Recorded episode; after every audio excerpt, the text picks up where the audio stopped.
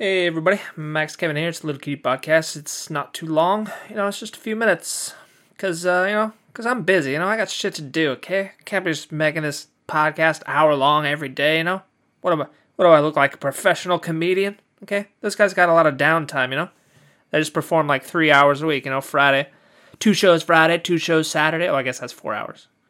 Then they just go home. You know, just get drunk with their buddies, and they wake up on Monday. They're just like, oh my god last weekend. I can't even remember. Better write some more jokes. You know, that's kind of the that's the life of a professional comedian. You know, yeah, that's why all, all the podcasts were released like on Monday or Tuesday. You know, after the comedians get back from from touring. You know, it's like, oh, we're back. All right, time to make a podcast, talk about our interesting lives. You know, so.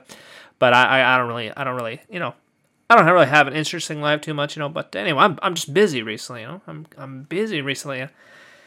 I just got I got so much I got so many things to do, you know. Every day I'm just like, oh my god, oh my god, I got all these things to do, you know. I'm like I'm writing all these books, you know, trying to get these books finished before I leave Japan, you know, trying to get the cover finished, you know, get them getting them proofread too, you know.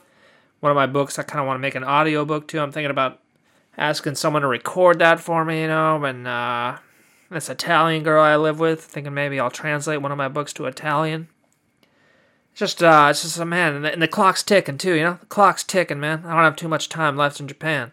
You know, I uh, these jobs I'm applying for, like a couple of them, I think they, I thought I thought they weren't gonna, you know, even review the the application until next year, but they're gonna start reviewing them like November first, right? And maybe the interview might be in December, so I may I might have to come back to America even even faster than I uh, anticipated, you know, which means I gotta I gotta get rid of all my shit over here. I don't know if you guys want some of my stuff. If you guys need like a, a bookcase or like a small table, you know, let me know. Send me your address. I'll uh, I'll send it. You got to pay for shipping though, which from Japan to wherever you are is probably gonna be like two hundred bucks, you know. So I can ship you this uh, twenty dollar bookshelf if you uh, send me two hundred bucks, you know.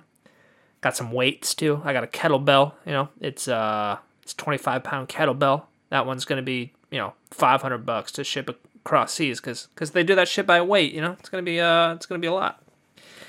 Anyway it's just like every day you know i go to work and i'm just uh, i'm just writing books at work and i come home and it's just like i gotta i gotta gotta clean up my room.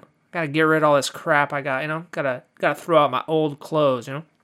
And uh, and I'm I'm also trying to you know I, I got a show on Friday, so I'm trying to get my joke set ready for that. You know? I got uh, I'm trying I'm filling out some more applications for different jobs and you know they all got different little requirements. You know they got kind of like the same. They want your resume and shit, but all the other little requirements are like a little different, you know? Like some of them they have like like they just want like your cover letter. It's like address these questions in your cover letter or we're not even to call you, you know. And then there's, there's other ones like we don't want a cover letter, just answer these questions. And the other one's like the other one's like, "What have you done to help minorities?" Well, actually, pretty much all of them are like, "What have you done to help minorities and women?" And and you hate you hate white males, right? You you hate all white males, right? You know that's pretty much what they're saying. You know. Yeah, so that, that that's another thing. I uh, I deleted my picture on my uh, on my resume. You know that that's kind of the standard is to have your picture on your resume around the world, except for America. You know, because then because then they don't want you to. You know, they might. Uh, they can't be biased, you know. So you're like not allowed. You're not allowed to put your picture on their resume anymore, because then they're gonna know what gender and race you are, you know. And uh, they don't want to. They don't want to be accused of being racist or sexist. My God, there's a world we're living in right now, man. I'm too busy for that shit, okay? I'm too busy for all the social justice warrior bullshit, okay? I got shit to do, okay? I can't be complaining about my white privilege and bullshit, man. You know, I have time to delete my picture on my resume, okay? I'm doing stuff, I'm, I'm writing books, god damn it, just because I'm a white male, you can't hire me, what's the problem? You know, anyway, that was a few minutes. Thanks for listening. Maybe I'll see you tomorrow, if I'm not busy.